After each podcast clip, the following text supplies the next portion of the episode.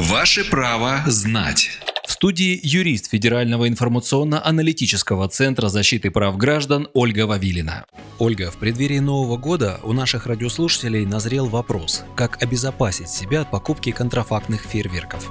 Качество и безопасность пиротехнических изделий гарантируются обязательной сертификацией продукции. Поэтому при покупке фейерверков обратите внимание, присутствует ли на изделии инструкция по применению, адреса и телефоны производителя или продавца. Также внимательно осмотрите упаковку. На ней должны отсутствовать увлажненные места и разрывы. Пиротехнические изделия покупайте только в местах официальной продажи. Такими могут быть специализированные магазины, отделы или секции в магазинах или в павильонах. Обратите внимание, не покупайте фейерверки в нерегламентированных для этих целей местах. Это могут быть рынки, киоски и иные торговые точки. Однако купить качественный товар – это еще полдела. Фейерверки необходимо хранить в сухом и недоступном для детей месте. В холодное время года фейерверки желательно хранить в отапливаемом помещении. В противном случае из-за перепадов температуры фейерверки могут отсыреть, а отсыревшие изделия категорически запрещается сушить на отопительных приборах. Также важно отметить, применение пиротехнических изделий запрещается в помещениях, зданиях и сооружениях любого функционального назначения, на территориях взрывоопасных и пожароопасных объектов, в полосах отчуждения железных дорог, нефтепроводов, газопроводов и линий высоковольтной электропередачи, а также на крышах, балконах, лоджиях и выступающих частях фасадов зданий. Перед запуском пиротехники внимательно изучите инструкцию на изделие. Даже знакомое обычно на вид пиротехническое изделие может иметь свои особенности. Запускать фейерверки необходимо на расстоянии безопасном для себя и зрителей.